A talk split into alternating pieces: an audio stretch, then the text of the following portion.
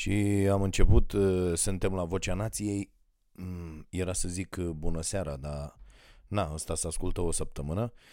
Ah, am așteptat să se termine și uh, demența asta cu alegerile ca să înregistrez podcastul, așadar momentul înregistrării ora 23.35 ora României Uh, duminică seara după uh, accidentul uh, suferit de unii la aceste alegeri. Și voiam să ating și aceste puncte, dar am zis că trebuie să aștept să văd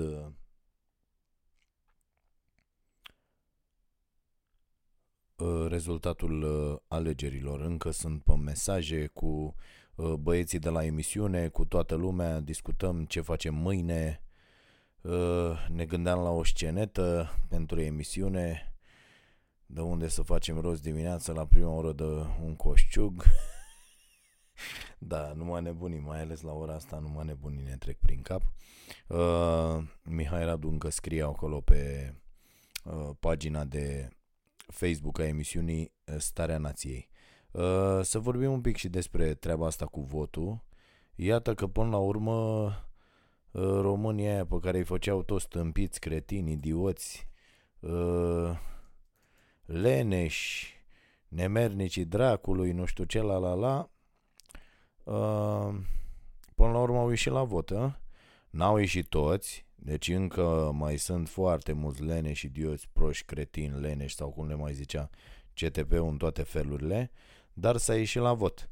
Ce înseamnă, doamnelor și domnilor, că se iese la vot câteodată, iar câteodată nu se iese?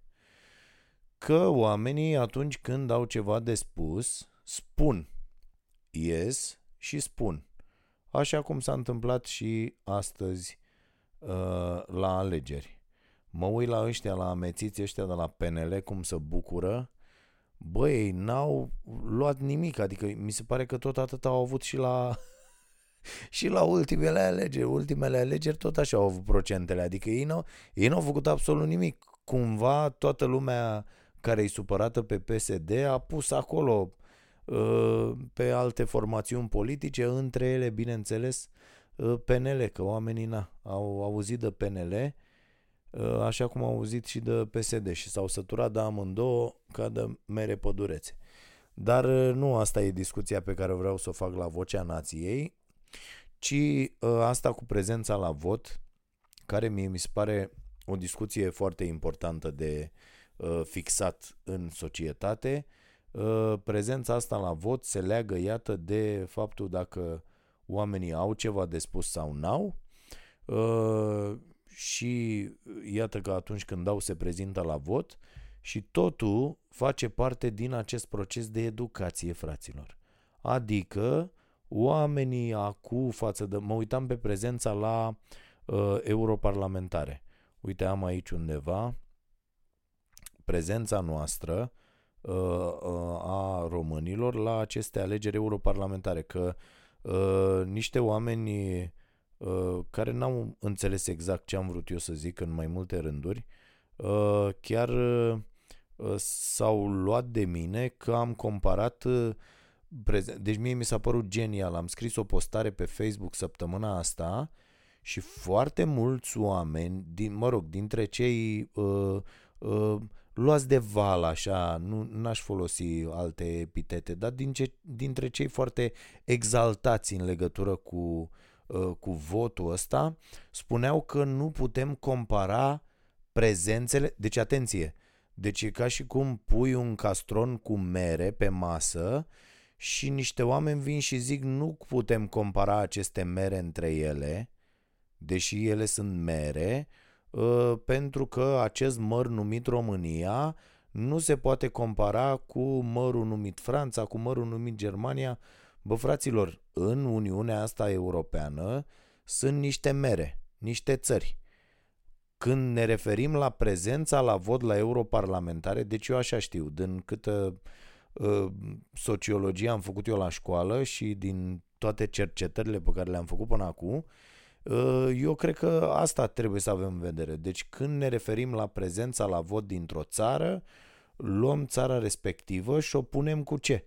Cu prezența la altceva? Nu, tot cu prezența la europarlamentare și le punem pe toate în ordine, da? Țările astea și zicem, bă, uite, prezența de acolo a fost așa, prezența medie e asta, țara noastră e acolo. Nu suntem nici mai proști, nici mai inteligenți decât alții. Asta era concluzia mea.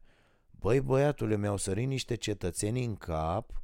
Eu nu mai am, să știți că eu nu mă mai enervez la lucrurile astea pentru că uh, eu neavând uh, certitudini, um, uite, o să vă povestesc la final, uh, nevastă mea care face în prezent, v-am mai povestit, uh, face în prezent două cursuri uh, de uh, nutriționist, ca să zic așa, adică unul aici în România, e o diplomă de asta acreditată de tehnician nutriționist și la început săptămâna asta cursul, sâmbătă și duminica se desfășoară, nu știu câte 10 ore, ceva de genul ăsta.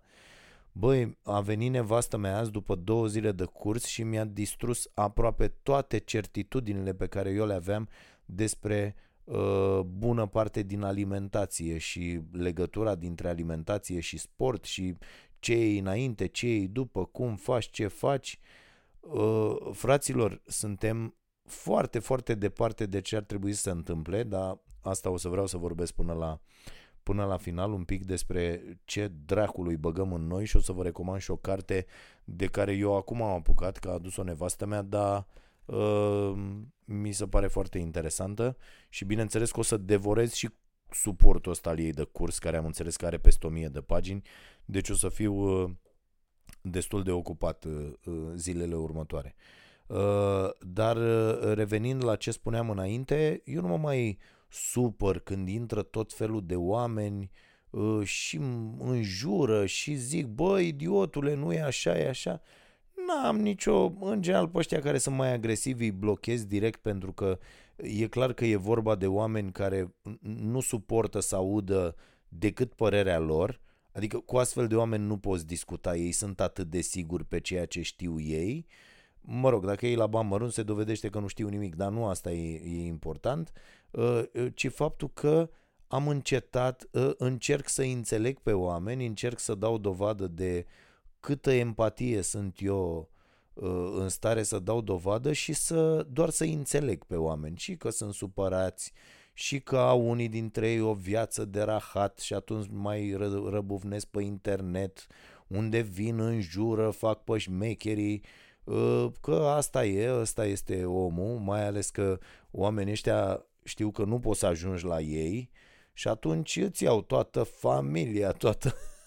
da, e foarte amuzant. E, uh, ideea asta cu Uh, domne, nu compara România la prezența la vot cu alte state din UE la europarlamentare, mi se pare atât de stupidă că nici nu merită să o comentez. Normal că atunci când vorbești de prezența la vot în UE, la alegerile europarlamentare, compar țările din UE. E foarte, foarte simplu.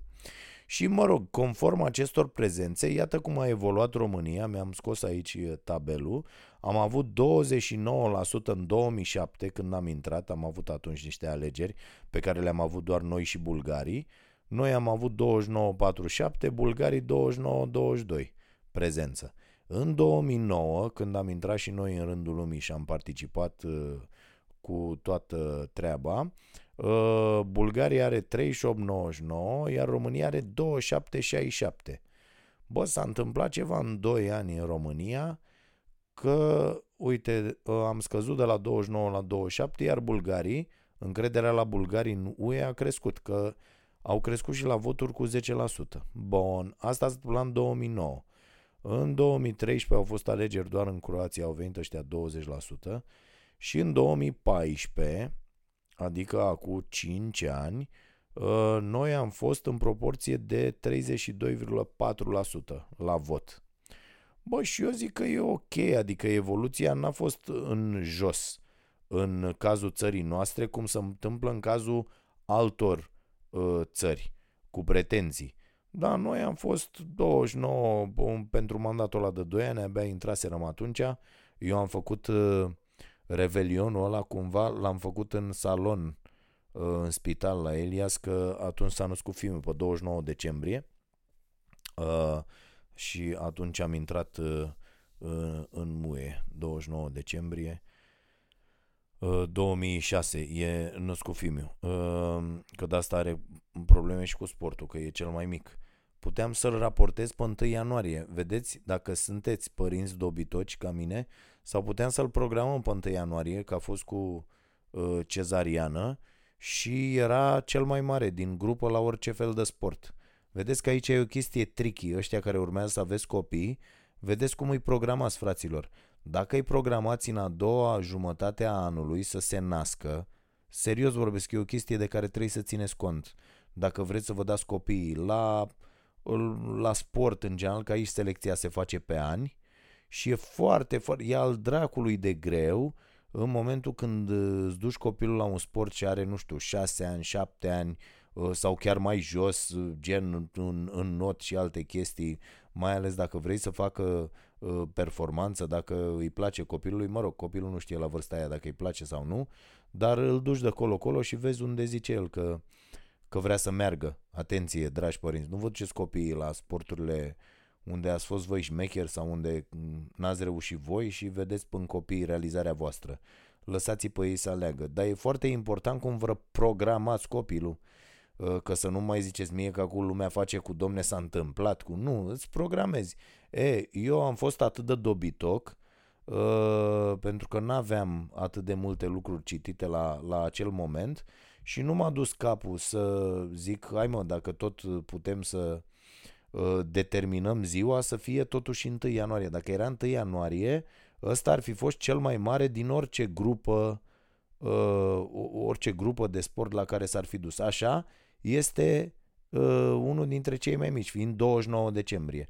Pentru că el va fi mereu anul 2006 și el e de fapt cu două zile, mai avea două zile și era 2007.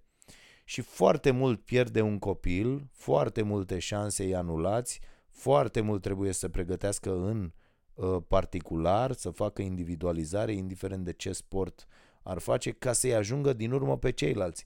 Gândiți-vă că la șase ani când duci un copil undeva la un sport, îl pui, e selecționat și are un adversar care e născut pe 1 ianuarie. Și de el, dacă e 29 decembrie, cum e filmul, bă, e un an. Un an la vârsta de 6, 7, 8, 9, 10, 11, 12 ani se vede. De la 14, 15, 16 ani încolo nu se mai vede. Dar până atunci copilul va fi ratat foarte, foarte multe șanse. Mi se pare o chestie importantă și, scuzați paranteza, revin la chestia asta cu votul.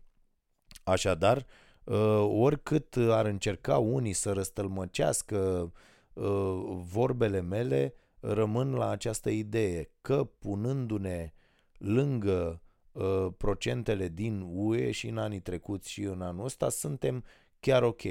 Iar față de ce s-a întâmplat în alte locuri cu extremiști și nenorociți și așa, bă, România în această perioadă este chiar un exemplu ok.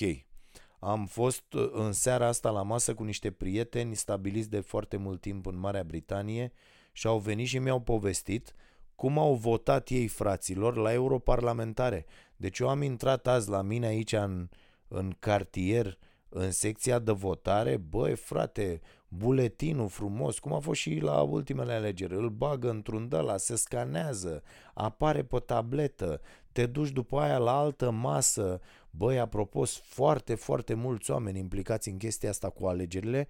Nu zic că e rău, da? Să mă ierte Dumnezeu, suntem în, în alții toarnă asfalt pe lună, fraților, și noi nu suntem în stare să facem un sistem de ăsta complet uh, uh, sigur și criptat prin care să votăm serios, adică ne, ne dăm uh, cardul, toate datele personale, tot, tot, tot, le dăm lumăria sa internetul și nu putem să facem o chestie de asta, mă, să votăm de acasă, trebuie să fie într-o secție de votare două zile, le belești programul la niște oameni, după aia trebuie să-i plătești pe aia că au stat acolo, adică mi se pare așa o chestie care n-are ce să caute, n-are ce să mai caute în anul 2020, frate. Mă rog, și mergi la secția de votare, să scanează, vin doamnele alea, îți dau trei buletine, fiecare are cât un buletin, e nebunia dracu. Altele te caută, alții te caută pe listă, ă, cine sunteți dumneavoastră, cu Tărescu, pac, să ajungi acolo, semnezi, semnezi și pentru alea de la referendum, semnezi și pentru alea de la, ă, de la alegerile parlamentare, intri în cabina de vot, a, altcineva îți dă ștampila aia, te duci, ștampilezi, stai puțin la mine a treia, nu știu dacă se vede bine, că am rămas fără, uh, uh, fără tuș, uh, dar oricum, a treia a fost aia, întrebarea a doua de la referendum, aici nici o hăniță n-a înțeles-o, așa că asta e. Ei, și îmi povesteau prietenii ăștia mei cum au votat ei în Marea Britanie, fraților. Uh, deci oamenii s-au dus acolo, au zis bună ziua, bună ziua, cum vă numiți dumneavoastră, Cutărescu. Și zice cineva, s-a uitat așa pe o listă, a, sunteți aici. Și cu un creion, atenție, fraților, cu un creion au tras așa o, o liniuță în dreptul numelui.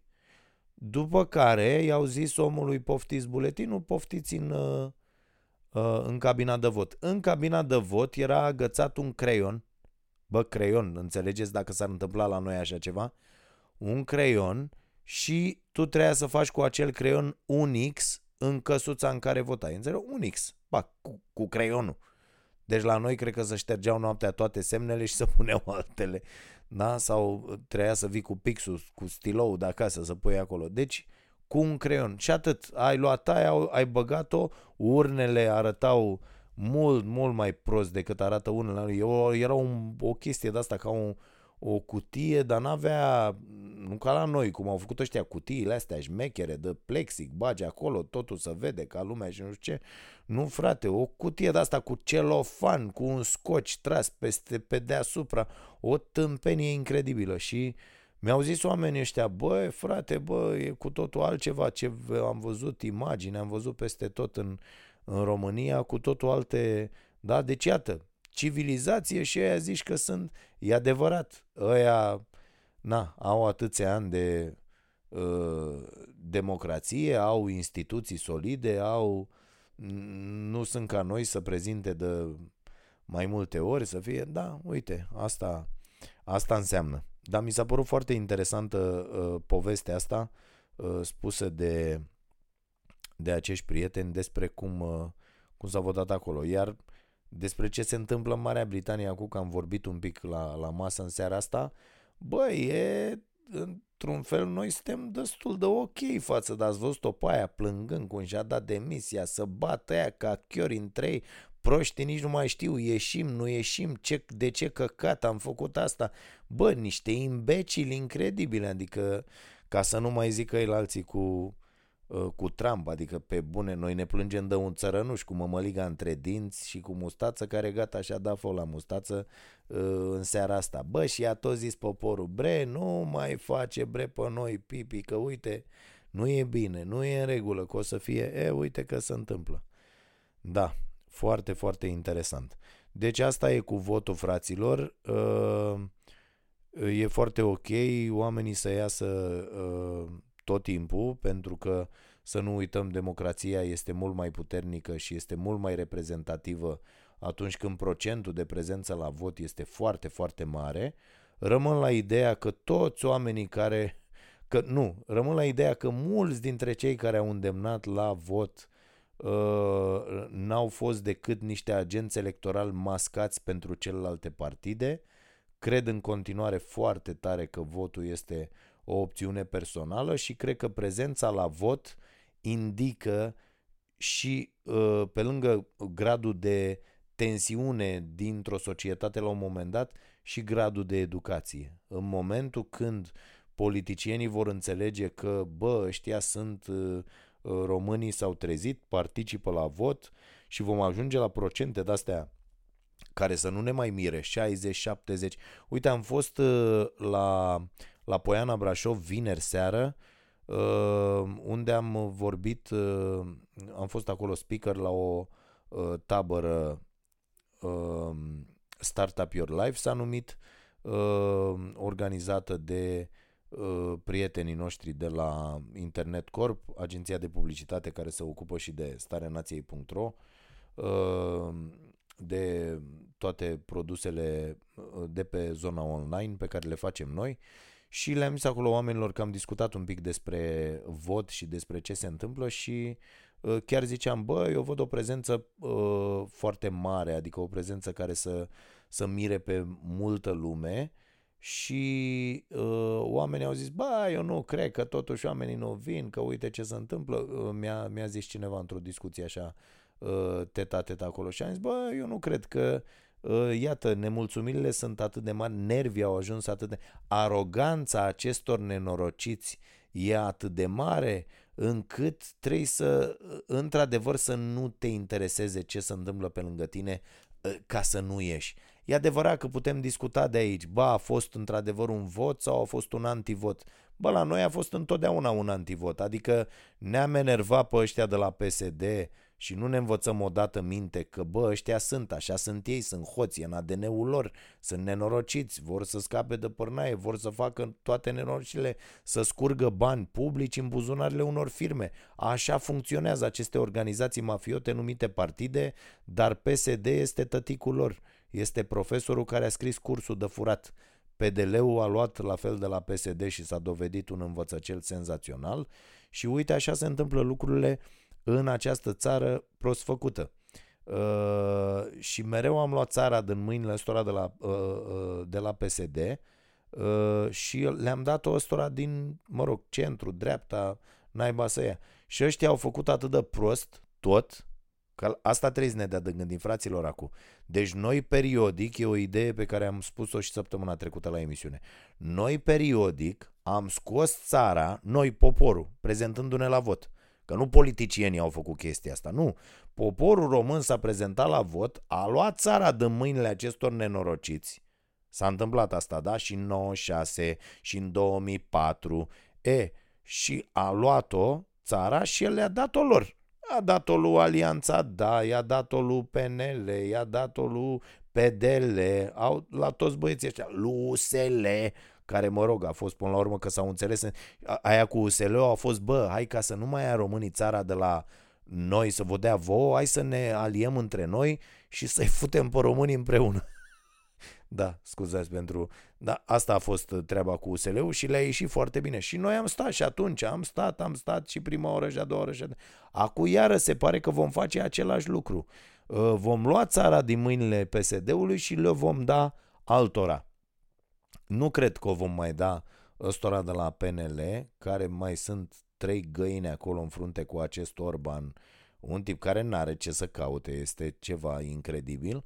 Uh, dar uite, au apărut ăștia cu USR, cu Plus, cu nu știu ce, să vedem. Mai trebuie să mai apară partide. Chiar întreba cineva pentru podcastul Vocea Nației cum e cu partidele astea. Bă, bă, mai trebuie să apară. Uite cum vin procentele, uite că oamenii te vor urma, bă, dacă te duci și stai de vorbă cu ei, dacă le explici ce vrei să le faci, ce vrei să faci cu votul lor, ce vrei să faci cu banilor, cum vezi tu lumea, Bă, du-te și vorbește cu oamenii și vei rămâne surprins, politicianule, că oamenii te vor urma, pentru că nu o să meargă lumea la urne și să zică, bă, nu-i mai votăm pe aia, n-avem pe cine să votăm, ne anulăm voturile. Nu, oamenii au nevoie să spere, oamenii au nevoie să aibă la cine să meargă, să spună, bă, te-am votat, spune ce ai rezolvat.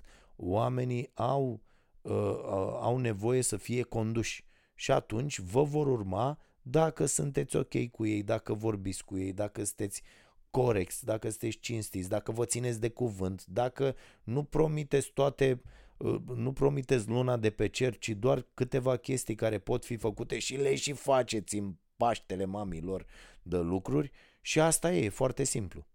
Iată, societatea se maturizează, în opinia mea dispare un mod de a face politică. După 30 de ani, atâta ne-a luat 30 de ani, Uh, atât, atât s-a putut cum ar veni, cum ar spune uh, colegul Exarhu, atât s-a putut, atât am făcut.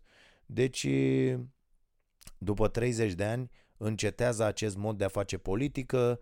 Uh, cum a funcționat până acum acest mod? Organizațiile mafiote, numite partide, în democrația de tranziție din România, uh, se aliau cu niște firme controlau niște posturi, niște primării, prin aceste primării și prin aceste posturi din aparatul de stat, unde uh, dădeau salarii, făceau tot felul de nebunii când se aflau la putere, uh, adunau voturi inclusiv cumpărându-le, firmele cotizau la aceste organizații mafiote, așa s-a făcut politică 30 de ani, încă se face, să știți. Încă există firme care cotizează la partide și obțin apoi contracte.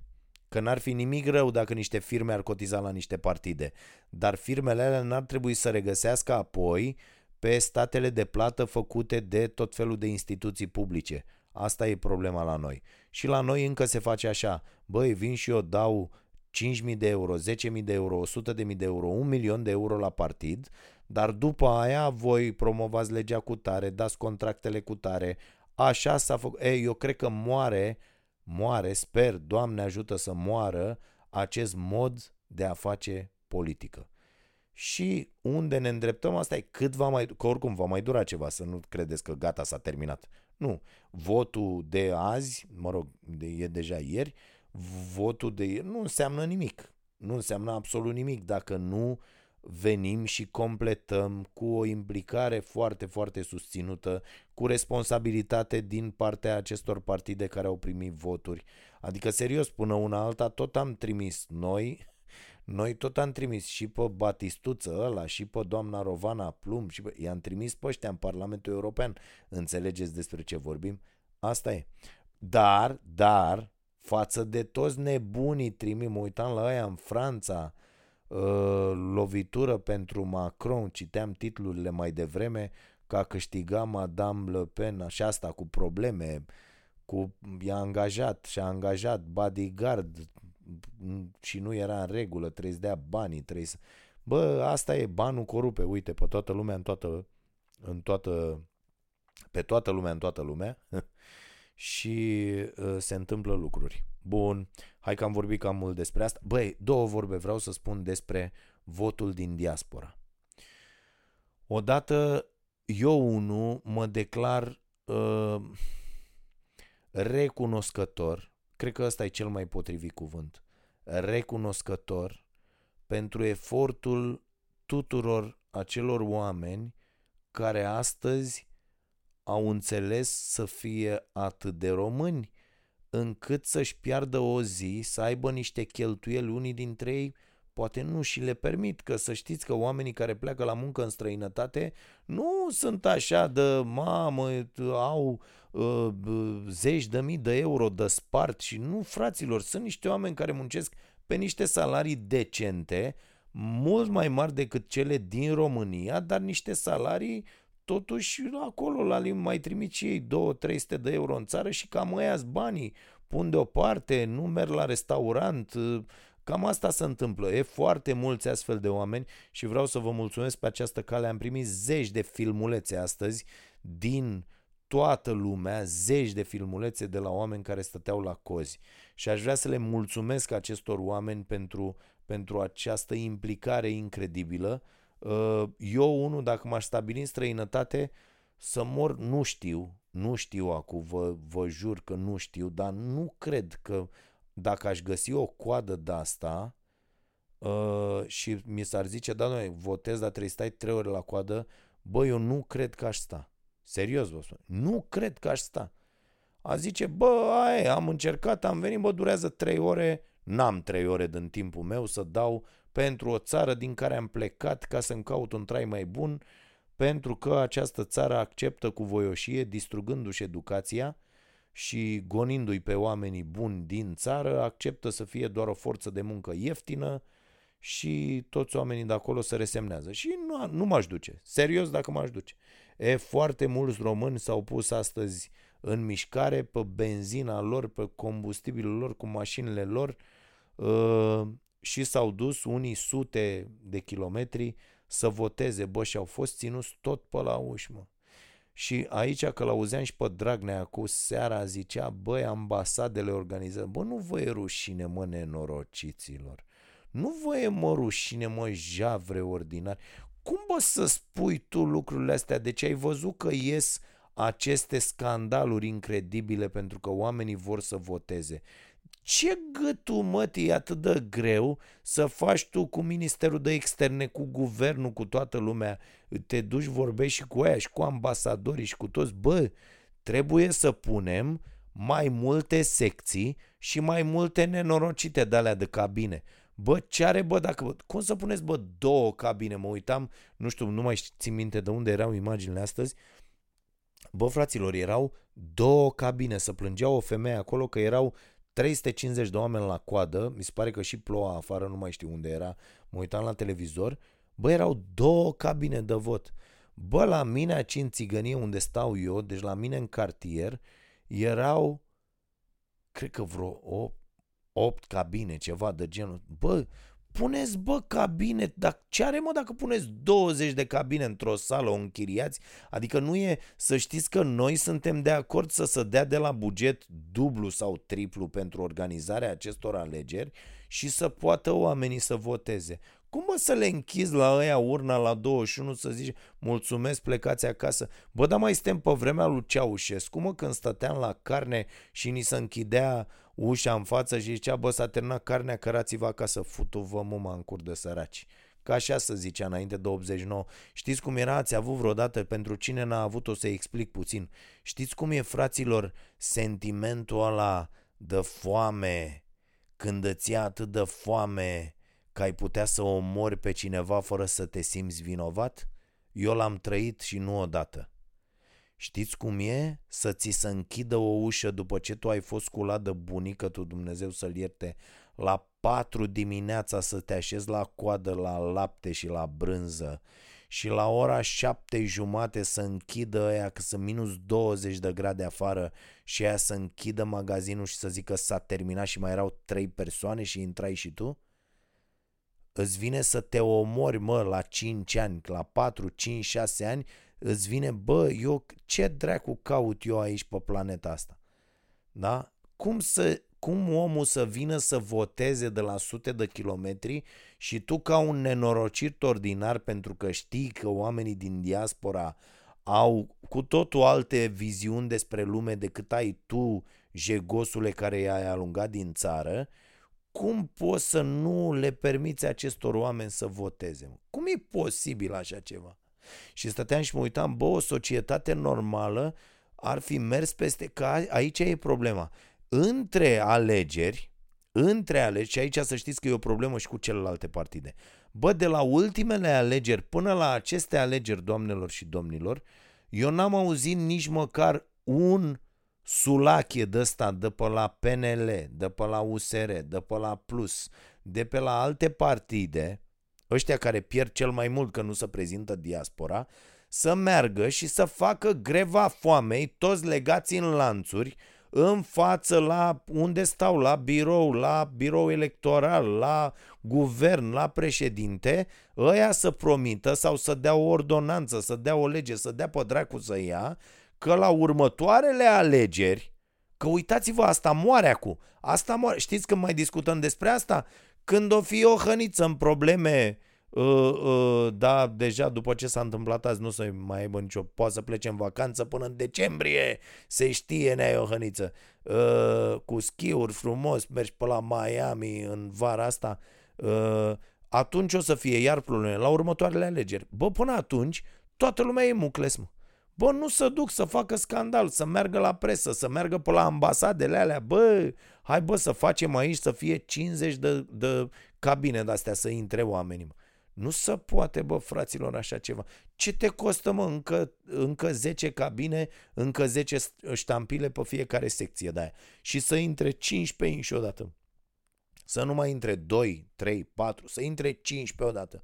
Vota toată lumea, mă, puteai să ieși și câinii de pe stradă să voteze la 1 după amiază să căra toată lumea acasă, bea un șpriț până seara și îl vedea pe ăsta cu fața aia de mormântare pe Dragnea.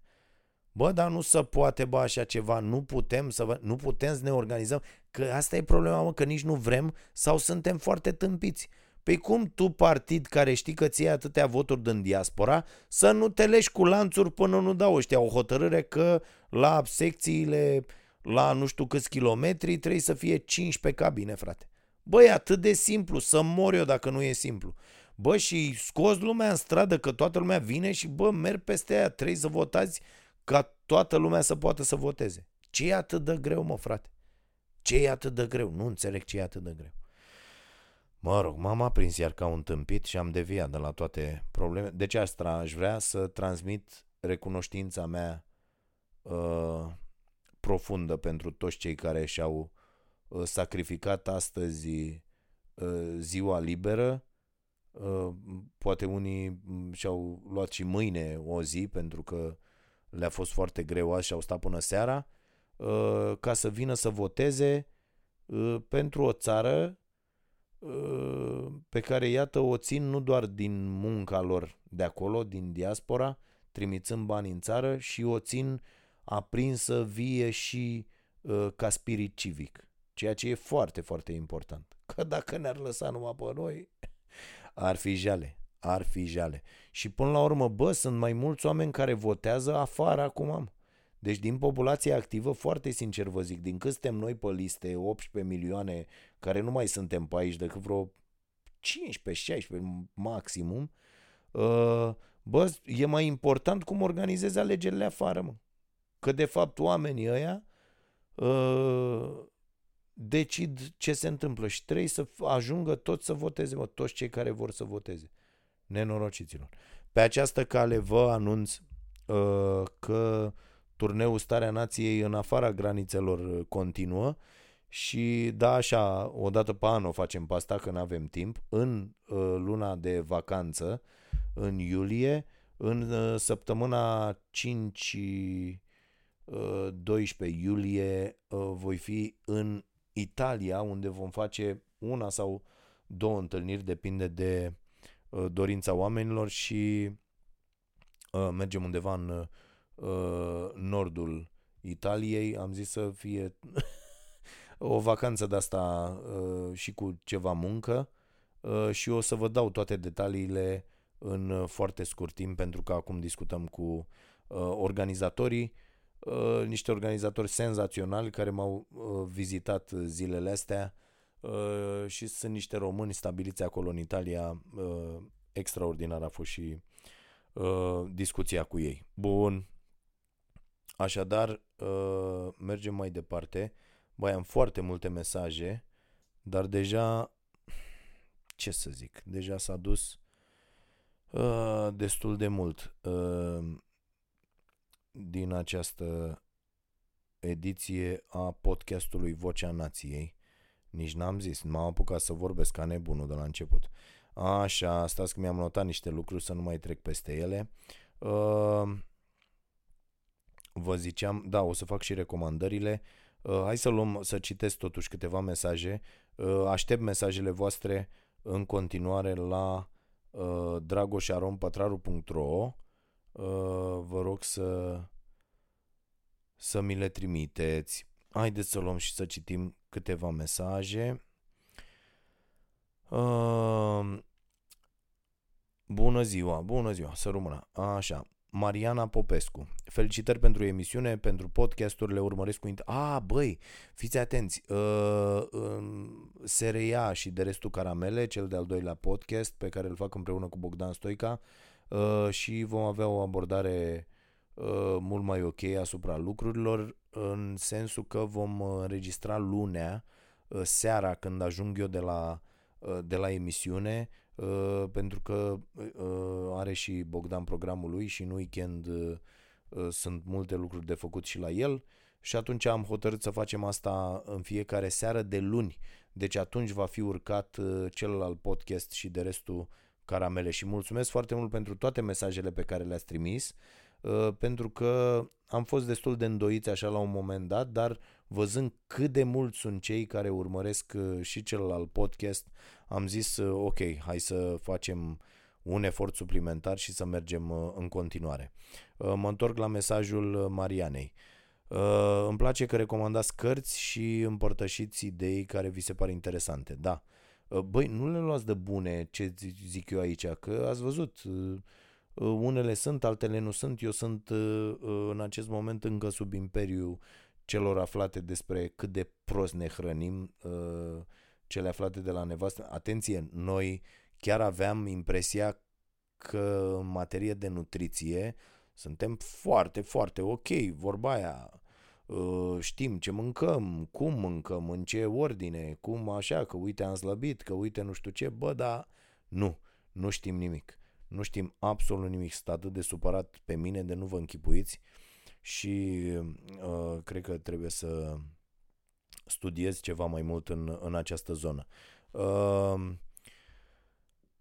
Uh, cred că educația, cred că autoeducația, ne spune și Mariana, este singurul instrument pe care îl avem întotdeauna la îndemână pentru a schimba ceva în jurul nostru, pas cu pas și fiecare în parte. Corect.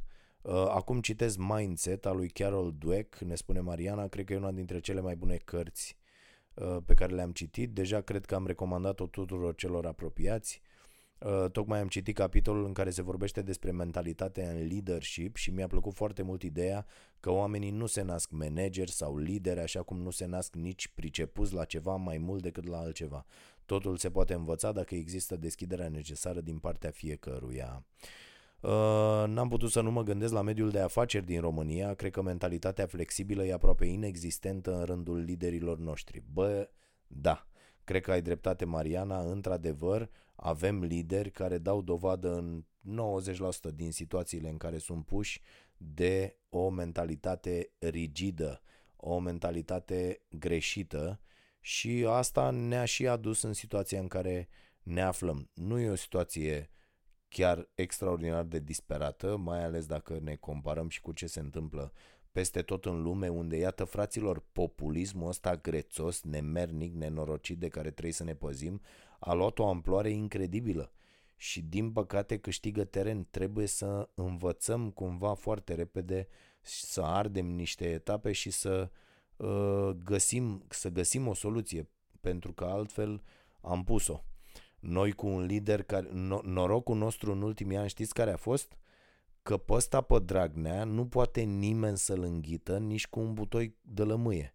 Adică eu stau și mă uit așa și câteodată și zic, bă, fata aia, cum o sta cu el, înțelegi? Că te uiți la om și zici, E, așa e și treaba asta. Bă, am avut norocul ăsta senzațional noi ca popor, după Băse, care orice îi pot spune matolului, dar nu că nu e carismatic, deci după Băse, care ne-a luat de nas, ne-a păcălit cu anticorupția și el era cu Elenita și cu băieții dăștepți din energie și cu alții, da? Deci ne-a păcălit ăsta 10 ani. Bă, dacă venea altul să ne păcălească, eram terminați. Dar a venit mămăligă între dinți ăsta de Dragnea pe care nu poate nimeni să-l înghită. Fiind foarte antipatic, fiind mincinos, fiind penal, fiind în toate felurile, oamenii nu, chiar dacă a fost procentul ăla la vot, na, na, na, oamenii n-au zis, bă, stai puțin că ăsta eu cred că mă minte, nu e ok. Bă, dar dacă vine un lider carismatic care are cuvintele la el și care poate să mintă cu zâmbetul pe buze și să și facă niște lucruri, da, să trântească vreo două autostrăzi repede, să facă niște chestii, bă, am pus, noi mergem cu ăla, adică eu știu vreo 7-8 milioane de români, îi știu cu nume prenume, care ar omorâ pentru un astfel de tătuc în acest moment. Deci noi am avut acest noroc că băiatul ăsta Dragnea e foarte antipatic și că PSD-ul nu și-a găsit un lider carismatic, șmecher, bun, deștept, cum se zice în popor, dat în pizda măsii. E vorba aia, mare vorba asta, bă, ăla e dat în pizda măsii. Când zici de cineva așa, ăla e foarte șmecher. E, ăsta nu e, Dragnea nu e. E dat în multe chestii, dar, dar nu unde trebuie. Da? Deci uh, am avut acest noroc și pentru asta trebuie să să mulțumim fiecare cui vrea, că e libertate. Uh, așa, mai departe uh, reiau mesajul Marianei, este lung. Uh, am mai sărit așa. Vreau să vă recomand și eu o carte care mi-a plăcut foarte mult, uh, dacă n-aș citit-o deja, ia să vedem. The Subtle Art of Not Giving a Fuck. Ah, Mark Manson. Mm, da, am citit-o în Uh, în avion uh, de la Amsterdam până acasă. Am cumpărat-o, nu știu, la câteva zile după ce a apărut uh, pe piață acolo în, mă rog, în, în Olanda, dar Uh, s-a tradus până la urmă și la noi, e într-adevăr un, un bestseller, la noi s-a tradus Arta subtilă a nepăsării, cartea este foarte, foarte slabă, dar are câteva chestii, eu folosesc de pildă din această carte atunci când merg și mă întâlnesc cu elevi, studenți, folosesc niște exemple uh, pe care Manson le dă uh, și le dă foarte bine. Sunt ok exemplele ele în sine, comparația aia cu uh, fericirea și cum e fericită la de la uh, uh, Beatles, uh, care, uh, mă rog, a fost dat afară și e vorba de Toboșarul de la uh, Beatles, care a fost uh, uh, înlocuit și care acum e foarte fericit pentru că i s-a întâmplat treaba asta. Uh, e vorba de Peter Best. Și uh, Uh, cât de nefericit este uh, omul care a făcut uh, uh, stați că îmi scap acum, care a fost dat afară de la uh, Metallica uh, și a făcut uh, și acum zicea, domne, eu mă compar tot timpul cu uh, uh, faptul că n-am reușit să fac ceva mai important uh, Uh, cu o trupă și mai mare decât cea care m-a dat afară. Bă, deci sunt câteva exemple uh, uh, foarte interesante acolo. Dar cartea e slabă, slabă. Adică, bă, scopul omului în viață e fericirea, uite așa obții fericirea, ura și la gară. Mm. Nu e... Și mie a plăcut. E o lectură, într-adevăr, cum spune și Mariana, uh, uh, foarte ușoară și, și e ok. Uh, da, și mai sunt chestiile astea, să-ți alegi lucrurile de care să spese și de care să nu spese, asta e foarte, foarte important, pentru că am constatat-o și eu de-a lungul timpului, uh, sper să nu fie prea târziu uh, pentru ficatul meu și pentru celelalte organe, bă, când îți bați capul cu niște chestii foarte tâmpite și care doar îți macină timp și nervi și de fapt nici nu contează, mi se pare așa o chestie uh, inutilă și foarte mulți o facem. Foarte mulți ne pierdem ing- că mă tot întreabă oamenii pe unde merg, doamne, dar când ai timp pentru toate astea? Bă, vreau să vă spun că am timp de vreo 5 ani încoace, de când mi-am pus uh, uh, destul de bine ordine în viață și am, am încercat să analizez de ce mă consum aiurea, ce lucruri îmi consumă timp aiurea și le-am eliminat ușor, ușor astfel încât eu de fiecare dată când sunt pus situația să fac ceva, mă întreb, bă, pierd timpul cu treaba asta? Îmi aduce ceva? E o chestie ok? Uite, de pildă am câștigat astăzi un... Uh, am avut o oră la prânz în care am zis, bă, mă bag să fac un, uh, un poker, un Texas Hold'em de ăsta și am câștigat un turneu.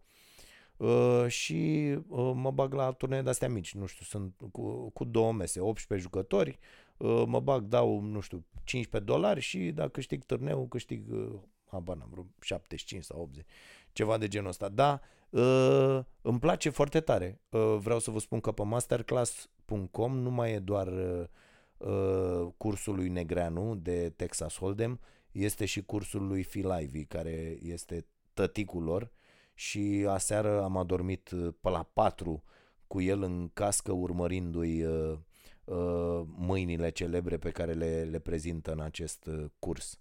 Da, uh, am luat o razna. Da, uite, e o chestie care îmi place. Uh, dincolo de asta nu sunt de acord cu Manson, deși am susținut cauza în destule uh, întâlniri pe care le-am avut cu publicul în anul în care am citit cartea. Uh, cred că fericirea Uh, în cazul meu, de pildă, fericirea este acest sentiment de utilitate. Uh, cu cât el este mai accentuat, cu, atât, cu atât eu sunt uh, mai fericit. Și atenție la treaba asta că e aici o discuție. Iată, sunt foarte multe lucruri pe care le facem doar pentru că ne plac și doar pentru că ne simțim utili făcând aceste lucruri și e foarte important să le facem loc în viața noastră, fie că e vorba de un hobby, fie că e vorba de a ajuta pe cineva să facă ceva, e foarte, foarte important uh, pentru starea voastră de bine acest sentiment de utilitate. În, încercați, dacă n-ați încercat, este extraordinar.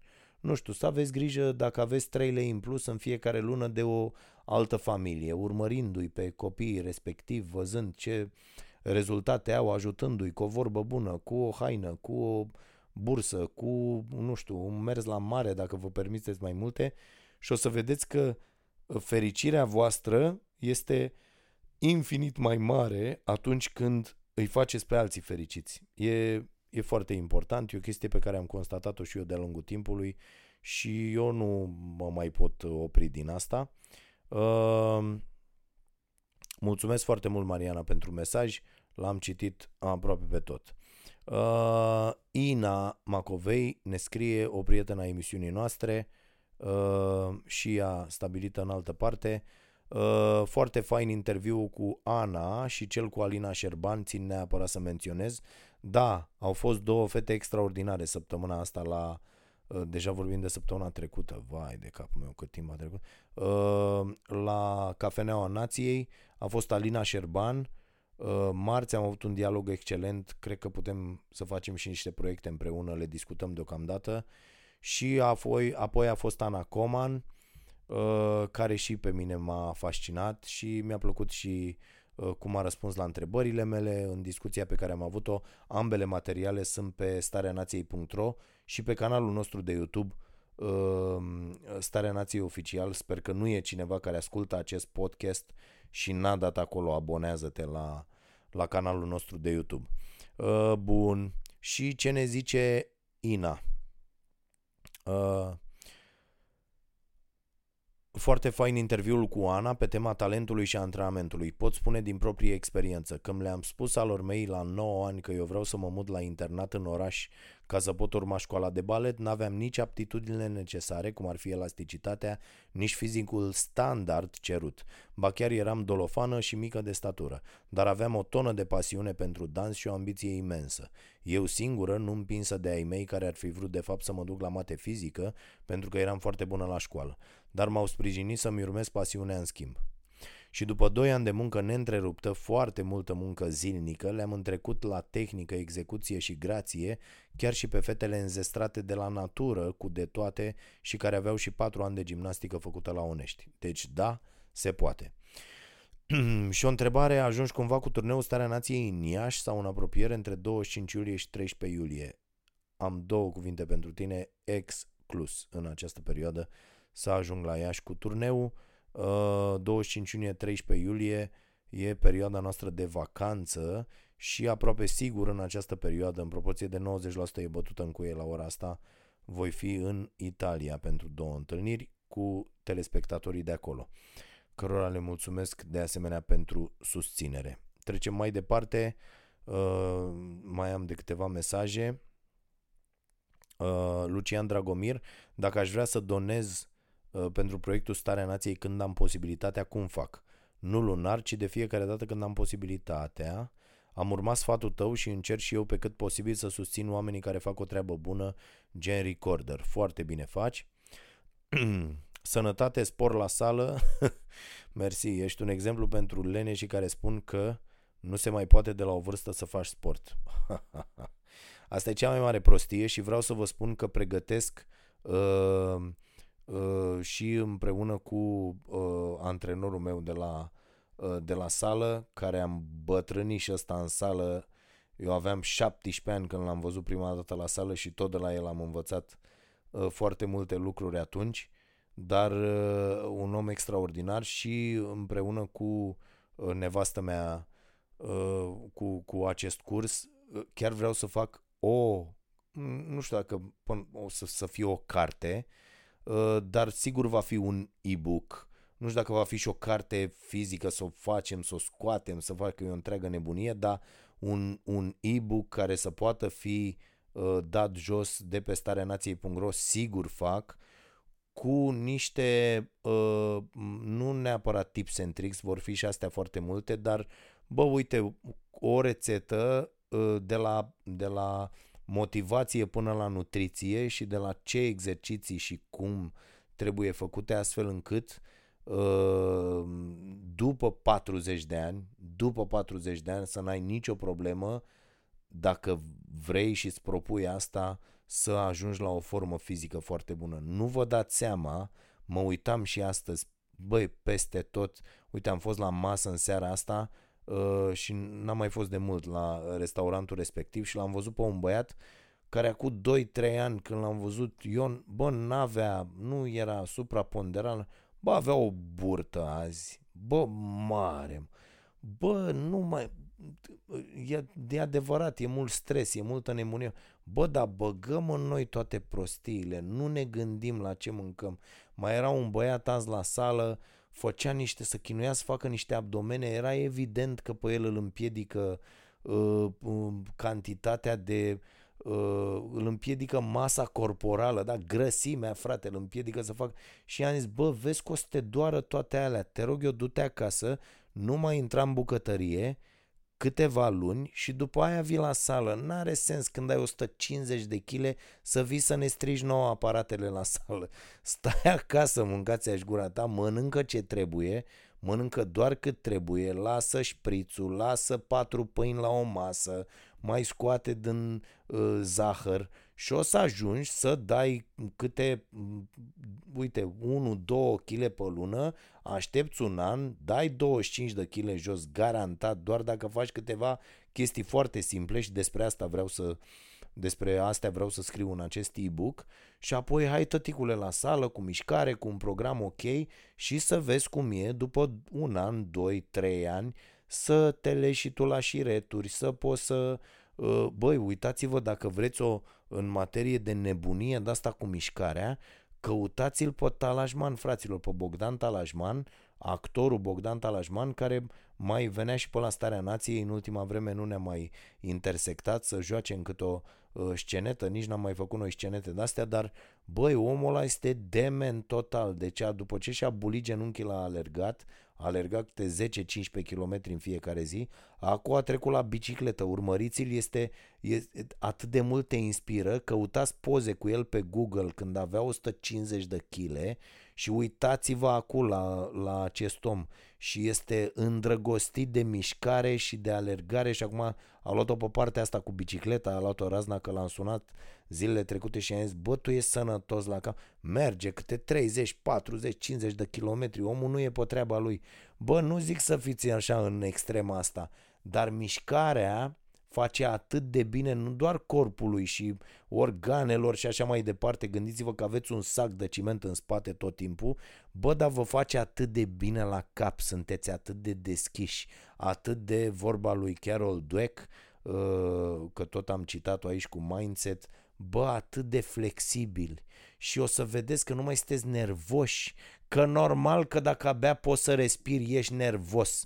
Uitați-vă la toți oamenii supraponderali, unii sunt foarte, foarte simpatici, extraordinari, râzi cu ei până te prăpădești, bă, dar la, sunt foarte mulți dintre ei, sunt nervoși, morocănoși, că normal că dacă tu abia respiri, îți zice și corpul la niște lucruri și atunci și gândurile tale sunt altfel și, bă, totul e altfel.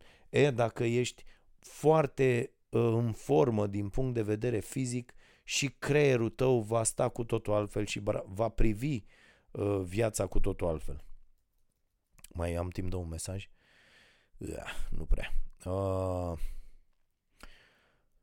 uite, uh, cineva, a, uite, Vlad, uh, cineva care face un podcast de istorie se oprise și l-am inspirat eu data trecută vorbind despre școala nației uh, și vrea să reapuce de treaba asta. Bă, foarte bine, foarte bine. Și zice, aș fi dispus ca pe viitor să pot crea material pe teme foarte importante prin materialul YouTube care ar face copiii atenție, să fie mai atrași de istorie, să devină parte a conversației lor cu familia, cu prietenilor. Astfel, nu doar că învățăm mai bine cine suntem, ci și ce greșeli ale trecutului să evităm, ținând cont de discursul ce duhnește a legionarism al primei pături pesediste adresat recent președintelui. Da, și din partea aia, dincolo, miroase de multe ori a, a extremism, dar nu mai stăm să dezvoltăm acum. Am mai multe idei pentru ca formatul să fie cât mai atractiv. Bine, frate, caută-mă 0743 11 33 11 e numărul meu, cei care aveți proiecte, mă puteți suna și putem stabili să treceți pe acolo pe la noi să ne vedem uh, la Starea Nației, bem o cafea bună și stăm de vorbă.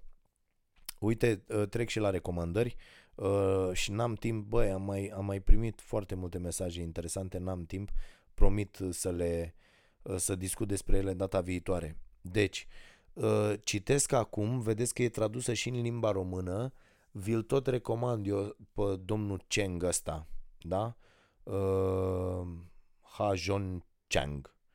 Uh, și el are, este profesor tipul la, la Cambridge, e foarte șmecher, și în România a fost tradus la Polirom cu, v-am zis eu data trecută, 23 de lucruri care nu ți se spun despre capitalism, sau cu două săptămâni, nu mai știu, Samaritenii cei răi, băi, și mai e o carte foarte importantă care se numește Economia, deci Economics uh, User's Guide.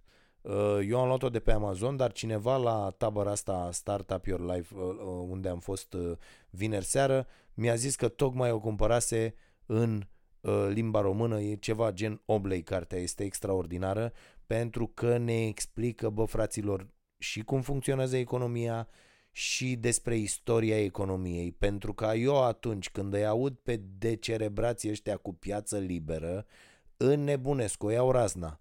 Fraților, piață liberă nu a existat niciodată. Nu există nicăieri, e o chestie pe care ne-o spun marile puteri, clădite pe sclavie, pe colonialism, pe toate nenorocirile astea, dar ele n-au avut niciodată piață liberă. Marea Britanie a avut cea mai protecționistă uh, uh, politică economică ever. Statele Unite la fel, bă, ăștia și-au protejat propriile industrii, au belit alte economii prin taxe vamale enorme, au distrus mergând în alte țări economiile respective și industriile respective ca să fie ei șmecheri. Și ăștia vin acum să ne povestească despre piațele. Despre ce vorbim? Foarte mișto uh, și mi-a plăcut treaba asta. Bă, pe la 1820 Adică acum doar vreo 200 de ani uh, copiii lucrau de la 4 ani, erau legal în câmpul muncii și femeile nu munceau, am, chiar am dat citatul ăsta pe Instagram, uh, să dați follow și acolo că îmi place mult mai mult să folosesc în ultima perioadă Instagram decât Facebook, mi se pare, mi se pare mult mai ok. În primul rând e mult mai curat, nu există pe Instagram, nu prea am văzut postaci uh, nu prea am văzut tot felul de oameni care vin să urle la tine pe pagina ta doar ca să aibă ei un loc unde să fie văzuți, că de fapt gândiți-vă la oameni... Băi, eu n-am intrat la nimeni să comentez, ă, să mă iau de cineva pe pagina... Niciodată în viața mea. N-am intrat la cineva să mă iau de ăla pe pagina lui. Și aici să știți că e o problemă. Bă, ă, fă asta din, de la tribuna ta, mă, de pe contul tău, nu veni la mine că am eu 200 de mii de oameni și vii tu să scrii acolo, bă, dă-te măta de jegos ordinar că nu știu ce, ca să ai tu o tribună să fii important. Bă, dacă tu o ai mică, stai acolo la tine, în contul tău mic, cu aia ta mică și rezolvați acolo problemele. Adică eu unul n-am intrat niciodată, nu știu de unde vine această, a, intru la oameni și comentez în mod curent, la prieteni, la postările care îmi, îmi plac, intru acolo, bă, mișto, frumos, sau o chestie, sau pun și eu, las o glumiță despre asta, bă, dar niciodată n-am intrat la unul să-i zic, bă, futus morții mătii, ce asta mă, fraților, am înnebunit la cap și dacă scrii ceva, scrie frate la tine pe pagină și aia e, dar mă uit la ăștia care comentează sau care înjură, intru și iau patru prieteni, mă. Bă, toți vă închipuiți că pe ăla îl urmărește măsa, îl urmărește tasul și îl mai urmăresc, nu știu, pisica și câinele, ceva de genul ăsta. Bă, de ce are? Au patru urmăritori. Și mamă, intră și încep și zic și fac. Bă, nu e, nu e chiar în regulă, știi? Adică eu, nu, uite, îmi văd de treaba mea, în pătrățica mea și oamenii, aaa, Bă, ok, toată lumea poate să comenteze, Doamne ferește să nu să înțeleagă de aici că, bă, stai puțin, că nu, că de fapt despre asta este vorba. Da, mă, despre asta este vorba. Bă, dar tu când te apuci să intri să-l înjuri pe unul de măsa și de... Bă, nu mai e în regulă, dă o dreacu de treabă, că are dreptate și domnul Umberto Eco, care spunea că internetul de fapt asta a făcut și rețelele sociale asta au făcut. Au pus o portavoce în mâna idiotului satului, că se vede treaba asta peste tot. Din păcate. Dar binele făcut de internet, aici mă despart de domnul uh, de Toarșu Umberto, uh, binele pe care l-a făcut internetul este mult, mult mai mare decât rău pe care l-a făcut internetul. Uh, deci v-am recomandat asta cu economia a tovarășului Cheng. îmi place foarte... A, și în cele mai sărace uh, cartiere din Manchester, în anul 1820, că aici eram, uh, băi, speranța de viață era de 17 ani. Asta era speranța de viață în cele mai sărace cartiere din Marea Britanie. Până au trecut decât 200 de ani de atunci. Da? Lumea este foarte, foarte, foarte tânără, lumea modernă, lumea civilizată. Femeile nu munceau atunci uh, pentru că bărbații deciseseră, acum doar 200 de ani, fraților, că femeile nu sunt în stare să-și negocieze singure un contract uh, fără să se rănească, să se rănească, adică să aibă de suferit de pe urma acelui contract. Deci, pe scurt, bărbațile, uh, bărbații credeau că femeile sunt atât de idiote la nivelul anului 1820, încât dacă ar fi lăsate singure să-și încheie un contract, uh, și-ar fi produs, n-ar, n-ar fi fost în stare să facă un contract în beneficiul lor. Uh, și ca să nu-și facă rău, nici nu le lăsau să, uh, să muncească. Mi, se pare, mi s-a părut genială uh, treaba asta. Bun, și vă mai recomand o chestie de care eu acum mă apuc, dar despre nutriție o să vreau să vorbim și data viitoare. N-aveți, habar n-aveți dimensiunea și mi-au dat prin cap inclusiv niște formate de emisiune acum, habar n-aveți, dacă există vreun medic care ne, as- ne ascultă podcastul ăsta și să pricepe la treburile astea și uh, uh, vrea să facem un produs foarte șmecher, că aici ne trebuie o autoritate în domeniu, adică eu am probleme și să localizez la un moment dat uh, organe importante din corp.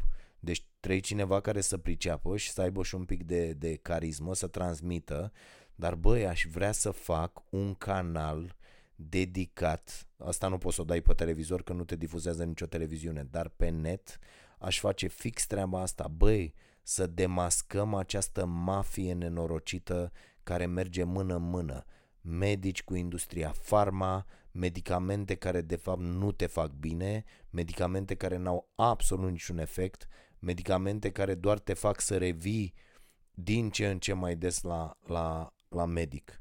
Uh, medici ăștia care prescriu tot felul de tâmpenii, bă, te la medic, ești răcit și ăla scrie acolo vitamina C, dar nu scrie, bă, prostule, vezi că vitamina C nu înseamnă nenorocirile alea, inclusiv alea efervescente de până farmacii. Nu, ăla chiar îți scrie ce firmă să iei, mă, din farmacie. De ce? Că are și el o șpagă, mă. De foarte multe ori are și el o șpagă și uite așa merg ăștia din industria farma merg mână-mână cu toți medicii și aia prescriu medicamente care n-au nicio treabă. Deci o vitamina C fără complexul uh, P și fără niște lucruri care am și uitat cum să cheamă, dar care sunt foarte importante și nu se găsesc când m-am uitat pe tuburile de vitamina C pe care le am în casă, nu se găsesc, fraților. Nu se găsesc. Este, este incredibil.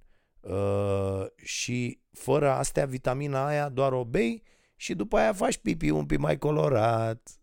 N-are niciun efect, mă, că nu se fixează. La fel cu B-urile, cu tot, dacă nu e tot complexul de B, degeaba scrie pe suplimentul X sau pe alimentul Y vitamina B6, vitamina B12. N-are nicio treabă, nu se asimilează, trec pe tine pur și simplu. Da? Bă, și foarte multe lucruri. Uh, mi se pare așadar foarte interesantă cartea asta. Nu știu dacă o găsiți în librării sau ceva că nevastă mea a luat-o de la acest curs de nutriție. Uh, cartea se numește Terapia nutrițională în bolile cerebrale și autoimune. Ce suntem dispuși să facem pentru prelungirea vieții? Tot mai multe studii științifice desfășurate în Statele Unite, țările scandinave, Franța, Regatul Unit sau Italia au ajuns la o singură concluzie. Bolile cerebrale sau autoimune sunt cauzate de alimente procesate, stres și poluarea mediului. Cartea e scrisă de profesor dr. Ver- Veronica Mitescu și profesor dr. Emanuel Tatomir. Uh, eu sunt la pagina 25 și toată cartea are 160 uh, de pagini, țaca-paca, 170. Da? Vă zic uh, ce părere am săptămâna viitoare. Ne vedem de luni până joi cu emisiunea Starea Nației la Prima TV mamă cât avem de lucru săptămâna asta cu emisiunea, o să fie nebunie. O să înceapă ăștia cu guverne, cu nenorocire, aia nu pleacă, la nu vine. Da. vedeți că majoritățile în Parlament rămân aceleași, că tot auzeam azi tot felul de, bă, nu s-a schimbat nimic cu alegerile astea uh, deocamdată, dar o să fie, o să fie nebunie peste tot uh, și încercăm să înțelegem împreună ce se întâmplă la emisiunea asta, unde credem noi punem întrebările de care e nevoie, întrebări pe care alții, din păcate, Uh, uh, nu le pun. Și vă mulțumim foarte mult că sunteți alături de noi. Puteți să și sprijiniți de curând proiectul Starea Nației. Aveți acolo pe site un buton, uh, donează, apăsați pe el și puteți să donați, să vă alegeți o sumă, să fie o plată recurentă, adică să ne dați lunar niște bani. Din banii ăștia susținem mai nou și Școala Nației, proiectul nostru despre care v-am spus și o să vă mai spun pentru că deja am intrat în, în linie dreaptă. Uh, și în, în această vară îl vom pune la punct, iar uh, din, din toamnă sper să fie destul de multe uh, cursuri acolo, pentru că ne propunem prin Școala Nației să facem educația de înaltă calitate accesibilă tuturor. E un demers dement, aș putea spune, dar sper să ne iasă. Că noi așa ne propunem de multe ori lucruri pe care nu le crede nimeni, dar până la urmă ne ies. Bine, vă las, am depășit iar timpul cu mult. Mulțumesc foarte mult că sunteți alături de noi, de Starea Nației. Mâine veți avea și podcastul și de restul caramele. Numai bine!